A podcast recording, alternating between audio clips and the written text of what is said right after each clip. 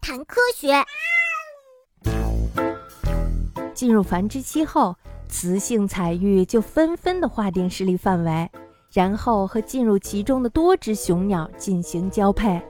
和某只雄鸟交配并产卵后，雌鸟就会离巢而出，去引诱另一只雄鸟。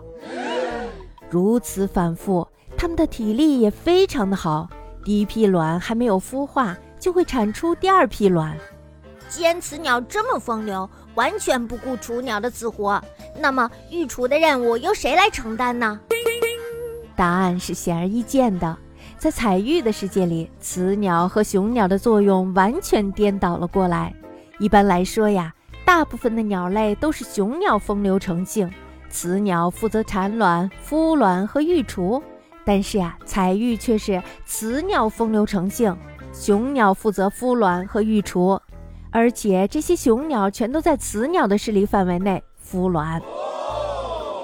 呃，这好像是母系氏族公社一样。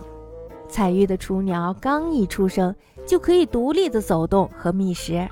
不过呀，彩玉爸爸依然会不放心的跟在后面。如果出现了狩猎者，彩玉爸爸就会尽力的扑腾自己的翅膀，吸引其注意力，给雏鸟留下足够的时间逃跑。彩玉爸爸可真好呀！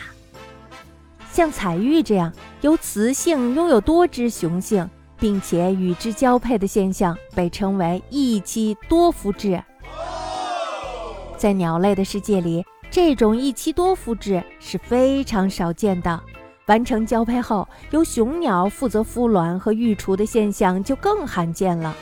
大部分的鸟类都是由雄鸟拥有多只雌鸟，而雌鸟负责孵卵和育雏。所以，其他的鸟类的雌性肯定都非常羡慕雌性的彩玉。呃，我想这是不是因为彩玉的世界里雌性基因更加强大一些？在自然界，应该是谁的基因好，谁就会占主导吧？雌鸟更加健壮的原因，在一夫多妻制的社会里，雄性可以和势力范围内的所有雌性进行交配，留下很多的后代。不过呢，他们也要履行非常重要的职责。那就是保护自己的配偶免受其他雄性的侵犯，因此呢，一夫多妻制的社会中，雄性通常比雌性更加健壮。同理，雌性的彩玉也要努力地保护自己的领地，因此呢，他们的体格也非常的强壮。看来这还真是女儿当自强呢。